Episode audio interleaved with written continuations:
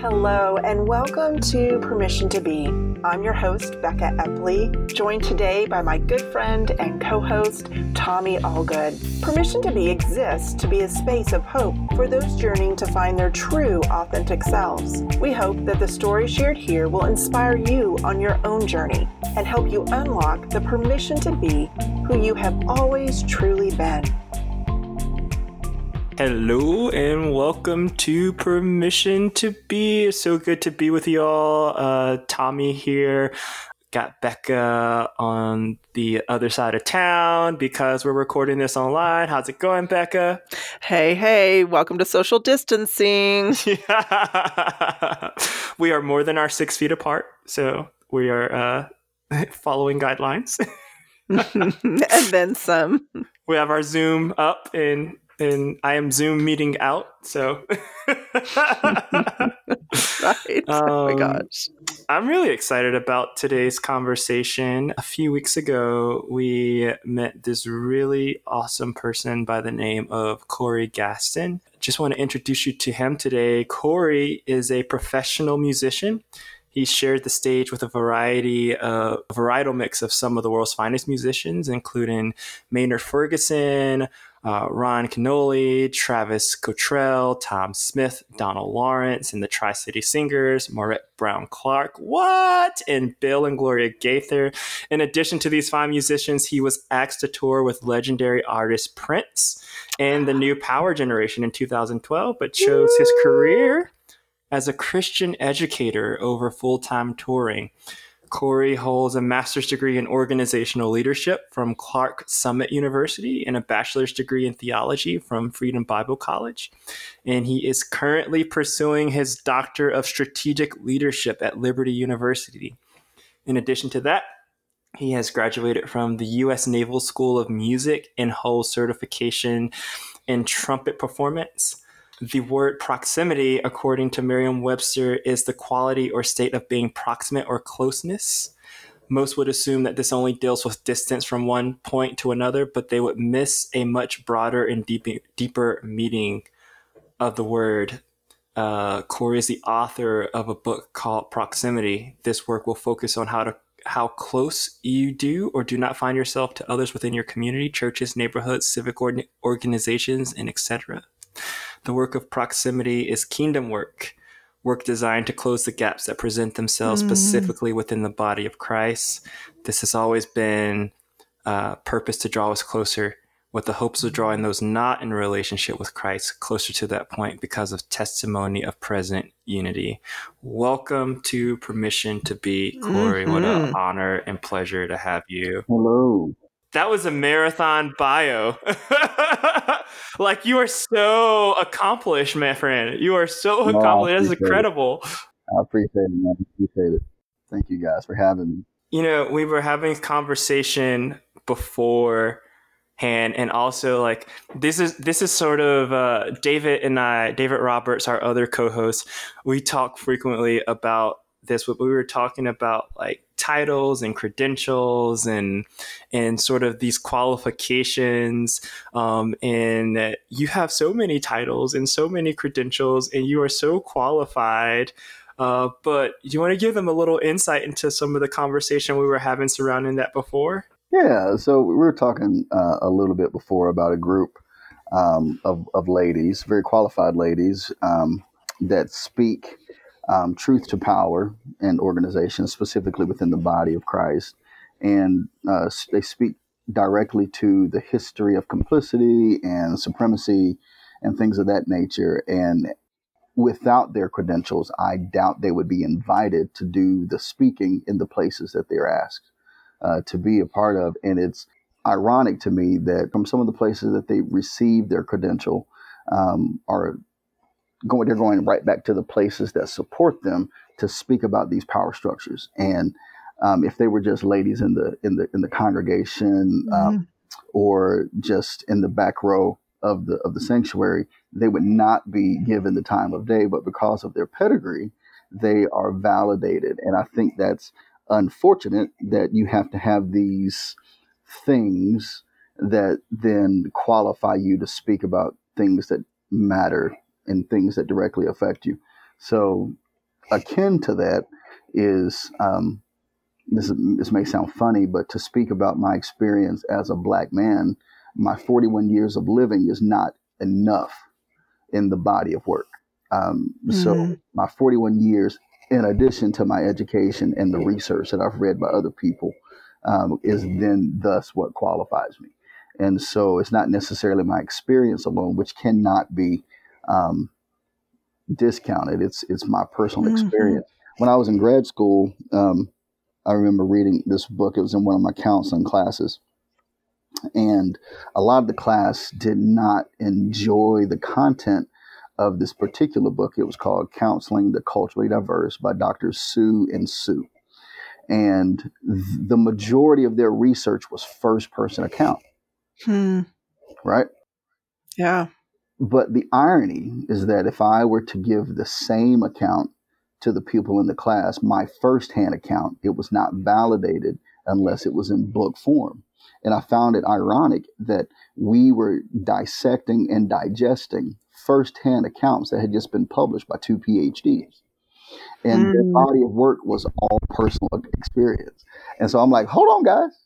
We could have saved $198 on this book. and we could have gone to Starbucks for two hours and $5. And you could have gotten the same experiential recount that we just read in this book that you didn't like.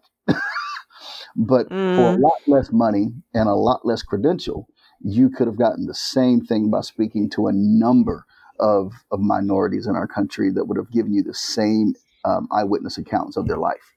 And so um, that's kind of the irony in the whole validation of a person's experience and, and perspectives that um, we, we, we give credibility to the educational aspect of it, mm-hmm. even if it's personal. And so that, yeah, it's just kind of that, that dichotomy there. Mm. Mm. Yeah, I was, it was interesting. Someone, so I was reading somebody's perspective and they were talking about how not not that I I don't view it as a negative thing living sort of in the information age or the education age, but it's interesting how we prioritize education over freedom. But then also mm. put controls in place on who has access to that education. Mm. Um, and I remember the first time we chatted, that was something that came up in terms of one of like I've always thought about like, oh, it would be really cool to go into a doctoral program or something, but I also feel a bit of resistance to that for that reason of I don't necessarily want to exist in a world or a space where the d- predominant culture of whiteness says, well, you need this, this, and this for us to even hear and see you. And you had some interesting perspectives on even that in terms of uh, how people see and hear you. It's interesting. So, you know, things, a lot of things have changed since uh, we first talked. Well, not much has changed, but just more information, more insight. And W.E.B. Du Bois, you know, he fought during a totally different time that, you know, none of us were mm-hmm. alive to remember. But he, in essence, what my grandparents would say, you know, he played the game to get ahead. And once he got ahead, you know, he changed the game for those that could come behind him, right? So Booker T. Washington, W.E.B. Du Bois, yeah. they suffered an enti- a type of discrimination that I'll never know, but they did so in such a way that then afforded others the opportunity to come behind them. So now we can speak about them mm-hmm. and their mm-hmm. struggles and the legacies that they've uh, that they left, you know, from uh, these wonderful um, historically black colleges and universities that have you know wrought men and women through generation after generation because they played the game. And so I think of being able to do stuff today to help shape and shift and change a climate mm-hmm. for those that can come after me or even while I'm still yet living is important. And so yeah, I mean truthfully, I mean getting the education is important but unfortunately, being heard is much more important. So, doing the work, doing that necessary sacrifice, so that those that hear you who have the power to affect change do, I think is really, really important. And so, um, being in those spaces, being in those conversations, being asked to the table doesn't come Hmm. by happenstance because face it the people that are at- those tables are qualified and so to be there with them to give voice and to give insight is incredible and especially when you begin to see the needle moving you know Hmm. and so Dr. Du Bois and uh, Booker T. Washington, they did the struggle as well in their own way at a different time. But now we can look back and we can see the Thurgood Marshalls and we can see the people that have come up through the, the ranks. We can see uh, the Alex Haleys, you know, and we can see their impact and contributions to our society um, and how that has moved the needle yet further. And so I love one of my favorite quotes is from Denzel Washington. In order to do what you want to do, you have to do what you have to do. And that's so important, you know. So students hate school, but they want the car, right? They want the they want the job, they want the house. They may hate shooting layups, but they want to make it to the NBA, Mhm. right? So you got to do these Yeah. necessary things to get to where you want to go. And so once you're there, just don't waste. Yeah, yeah. Wow, that's that is such a profound framing Mm. of sort of the motivation, um, where I think the experience of blackness can have us in different emotions at different times, where we want to be rebels in one moment and challenging every aspect of the system, but then also advocates and reformers and changing the system uh, from within.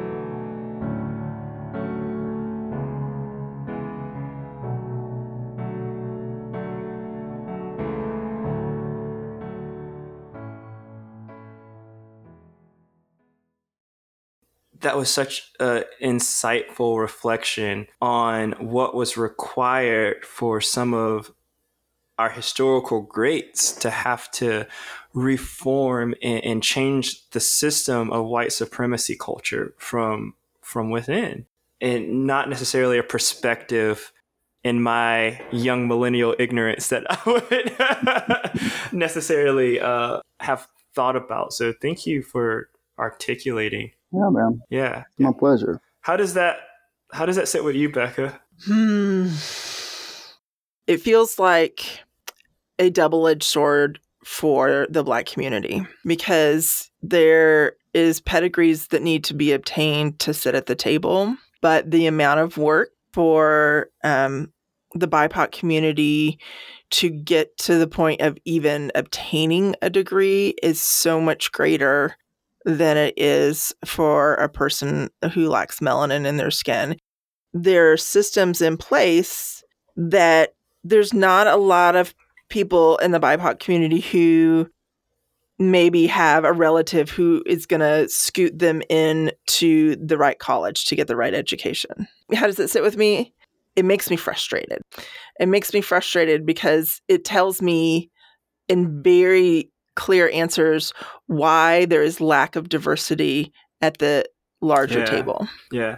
I mean, and you brought up such a great point just with even our education system. I love in How to Be Anti Racist by Ibram Kendi. He talks about how the education system it was built to uphold and preserve white supremacy Mhm. and to sort of white supremacy and also uh, my partner also talks about how even some of the practices of like walking in a straight line it's just training kids for like factory work to be producers to be workers for those that hold power or, or the capital in a, a capitalist society but even down to like standardized testing was meant for whiteness to succeed and to thrive the way that Mhm. we teach people to read the way we teach math and, and how we teach people how to take a test even Mhm. measure that as some metric or lens of competency but throw away all of the other gifts and talents and intellect uh, that is able to come bubble up forth in other ways hmm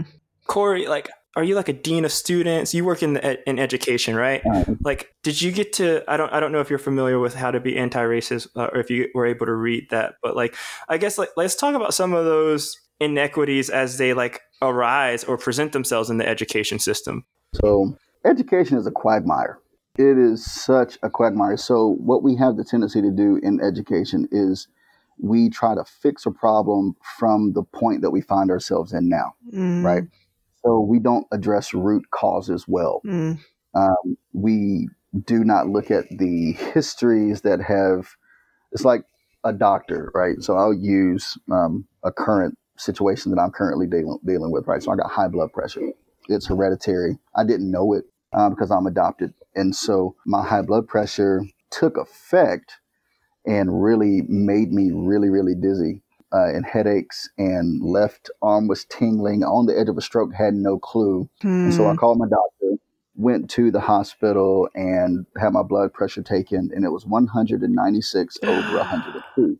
Oh, Oh, Lord have mercy. You just said that to a nurse, and I'm like, oh, Bro. where's the labetalol? Where's the hydroxy? Yes, you understand the severity of that. Now, an average Joe Schmo, you tell them those two numbers, systolic over diastolic, they don't understand that doctors and nurses want your blood pressure 120 over 80 at the highest Mhm. and somewhere lower if possible. And so, for a person who was hypertensive but did not know it, I was living with this struggle and just living life. Uh, and then my doctor told me, if you don't make a change, sir, you will die before the age of 50. So I began to correct something then, but the root of that was something that I could not control my heredity. Right. Mhm. So, but Yeah. what I can do now is to cha- make changes today to live in such a way that would afford me the opportunity to see those years and beyond. And then, of course, I have children that are also sharing my heredity that I can help inform and educate them and say, hey, this is something you're going to have to worry about later on in the future. And it may show up in this way or it may not because you have mommy and daddy both to contend with.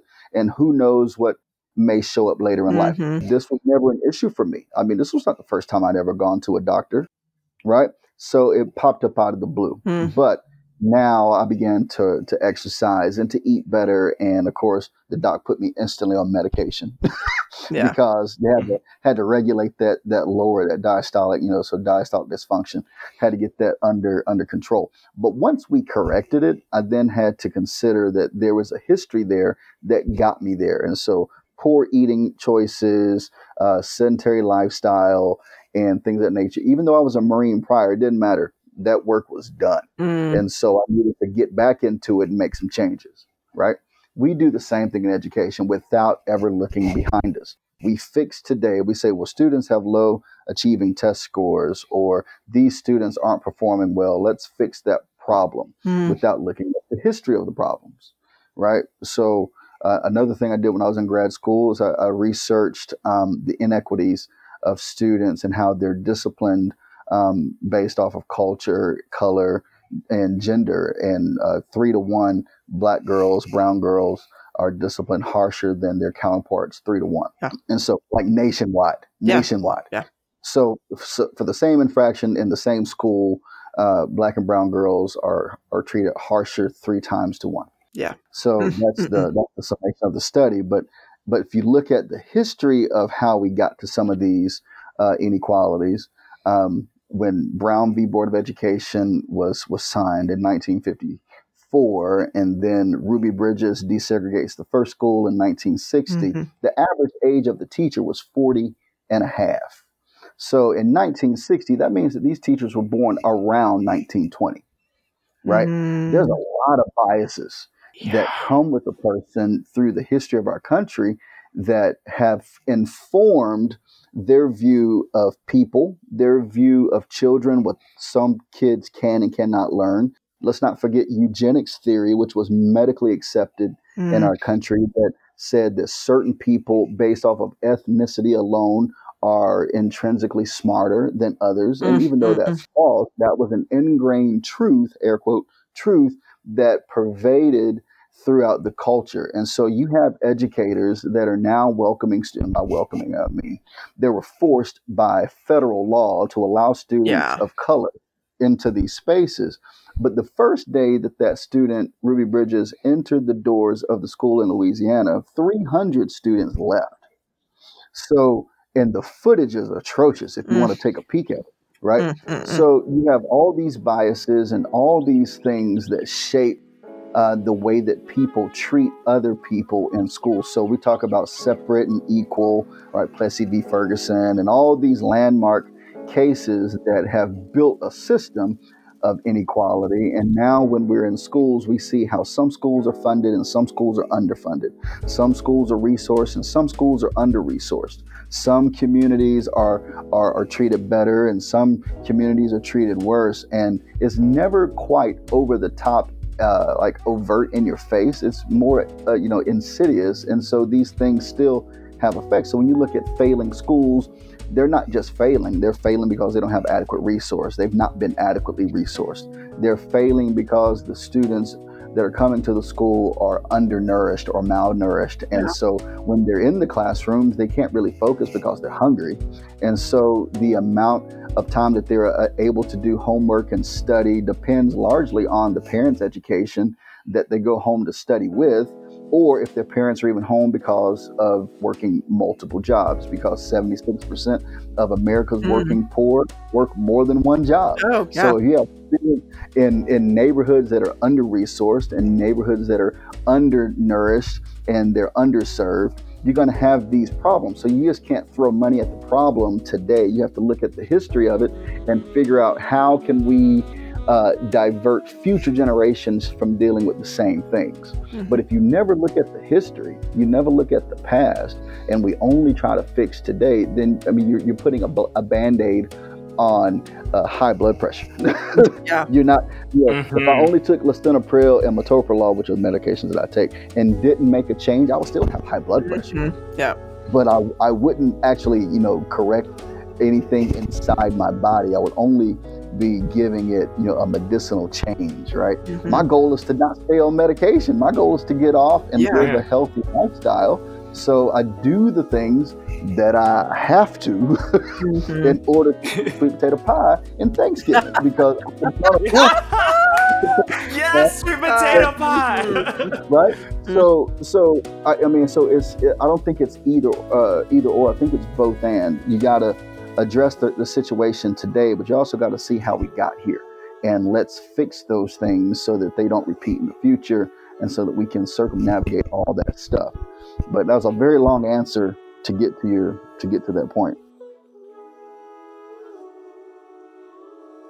So, a little bit of a somber question and a point out here is you've laid all that out for us, and now we are dealing globally with COVID. And so now we have parents who are considered essential workers um, mm-hmm. and their jobs, and they still may be doing one to three jobs and considered mm-hmm. essential workers. And now you have all the children at home mm-hmm. and mm-hmm. they are being expected to continue online schooling Mm-hmm. Which, let's just be really honest, that's absolutely ludicrous for most of the working class. Mm-hmm. It concerns me greatly. And I do sit in a very privileged position. I am home. I can work from home. So can my husband.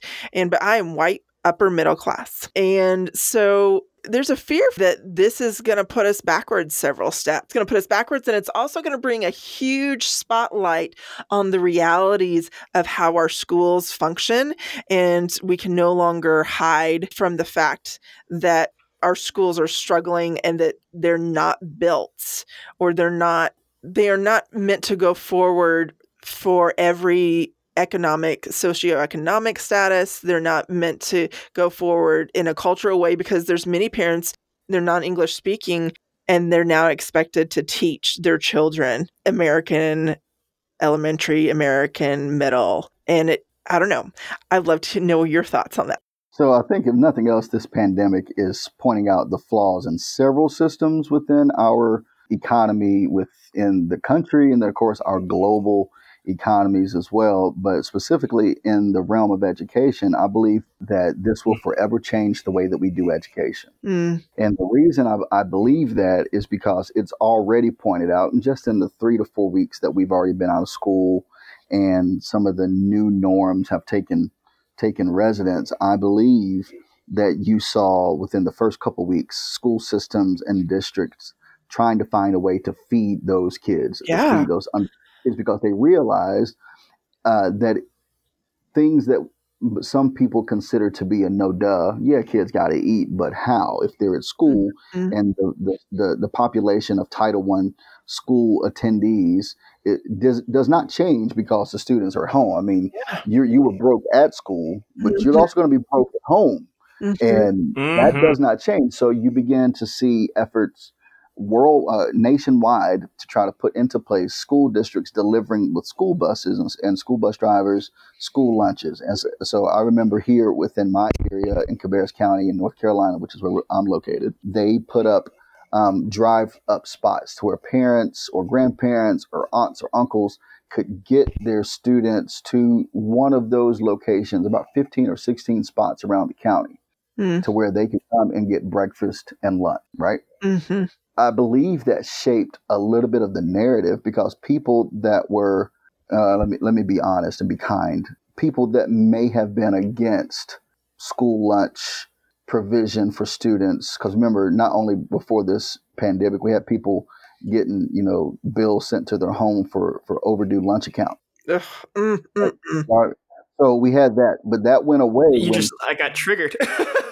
So and then there were some that were like well if you can't pay you can't eat right and that was some of the things that i heard and saw on my friends list and unfortunately when this hit it hit differently for people that were so dogmatic one side or, or, or the other.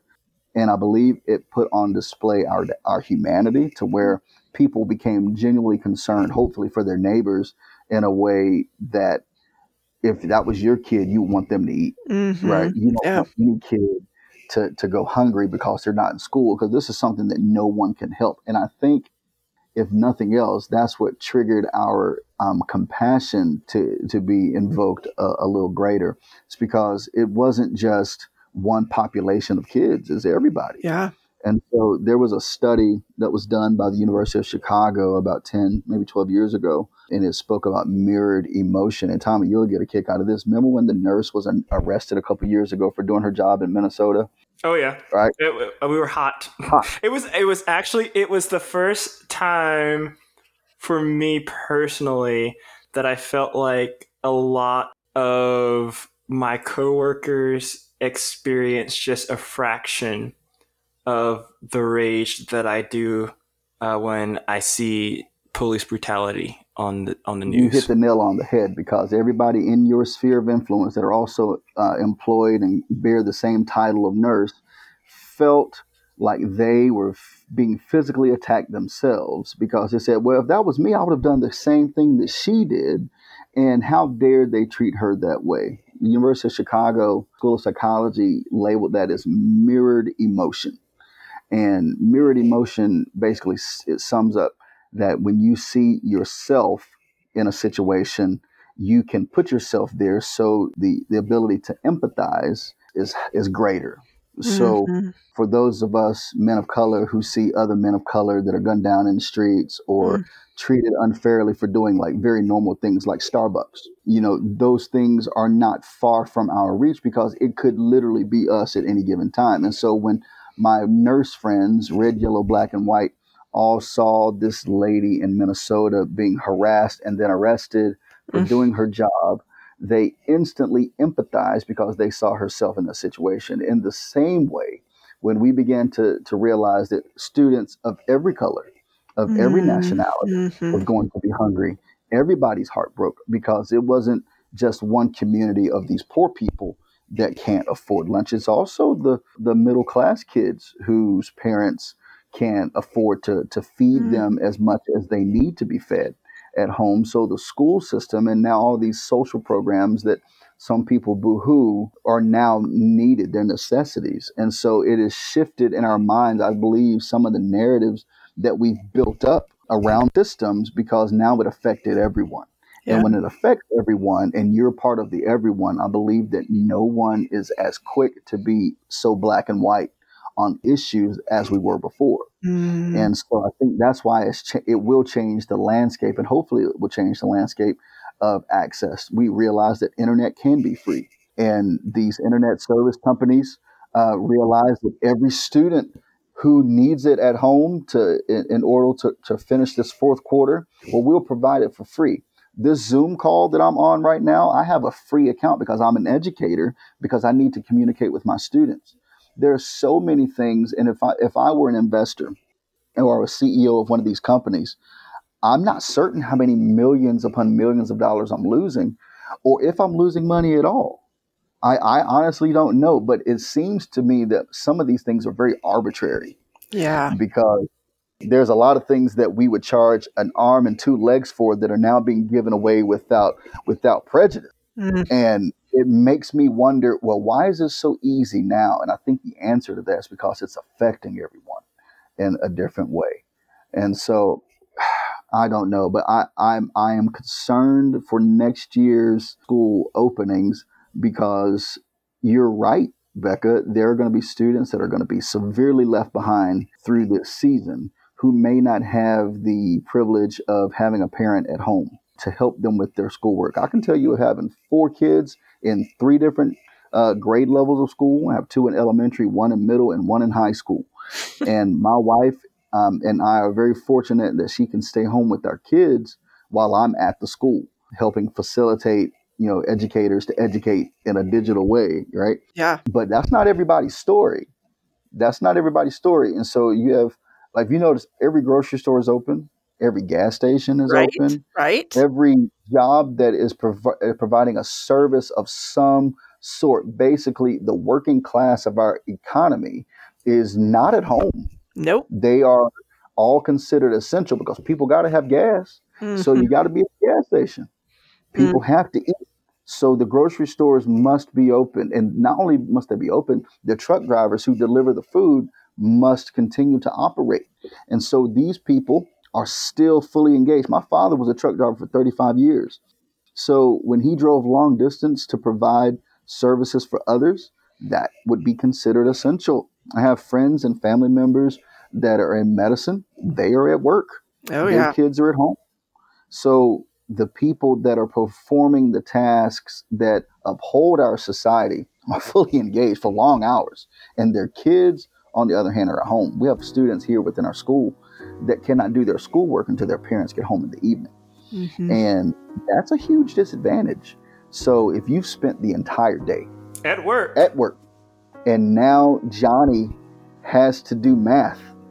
And Johnny has to read a short story. And Johnny has to write a synopsis of what he just read. And you have to put this all into a digital format and then upload it to show proof that you did the work. Mm. That's actually not education. That is going through the process, going through the motions to check off a box. Next year, when Johnny goes to the next grade level, if there's not some semblance of grace afforded by the educators in that classroom that realizes that there's going to be some things that Johnny and Susie's missed uh, this last year, in addition to the trauma. Let's talk about the trauma of being sequestered hmm. in a home for 10 to 12 weeks. And that's just what we project at this moment Oh, I know, right? serious mental trauma that is going to plague these children. And in addition to that, it's like, let's just talk about the, well, maybe we shouldn't talk about it. I don't know. We can talk about it. Come on now, say that. Say. Come on. I got, I got students that are Asian that Oh, they're feeling some Oh. type of way, they're attacked, and their parents are shutting down businesses for fear of persecution Mm. by Ooh. by citizens, and so that, that brings an entire different discomfort that at this stage of my life I don't have to deal with. mm, I am not currently under attack, and by under attack I mean persecution is an attack. I may not be physically being beaten, but mentally that takes a toll. And so when I spoke to one of my students yesterday who informed me that their parents had to shut down their restaurant because of some some perceivable threats, that concerns me because now that's going to play into their financial standing. yep. And that's going to play into those students, the three of them at their home, on their emotional standing. And those things bother me. And so I think this point in history that we've never seen before, I've never lived through a pandemic, a global experience. Mhm. Uh, this is going to change a lot of things for us. I think this is for us in America's context a worldwide 9 11. Mm. Mm. Yeah. Everything changed Mm. after 9 11. On 9 10 2001, you can go straight to the airport and walk right up to the gate and look at your, your, your bestie get on a plane. Mhm. 9 12, Nope. there were uh, metal detectors, armed guards, and here in 2020, that has not changed. Mm-mm. But students mm-hmm. that were born in that time frame, they've only known the airport as the airport. Yeah. I, I I remember like it was used to be me and my parents' favorite thing to do when I was a kid is just to go into the airport, see the planes get pushed back, or go meet friends at the gate when they got off. I mean, the, it was so different, and I live in that space where I'm I'm young enough and old enough just to like remember both. Um, but even even when you're talking about like this mirrored emotion and people's ability to empathize, it just speaks so much to how, our, as a society, we continue to vilify uh, poverty mm. and we continue to vil- vilify uh, anything that's not white. mm, yeah.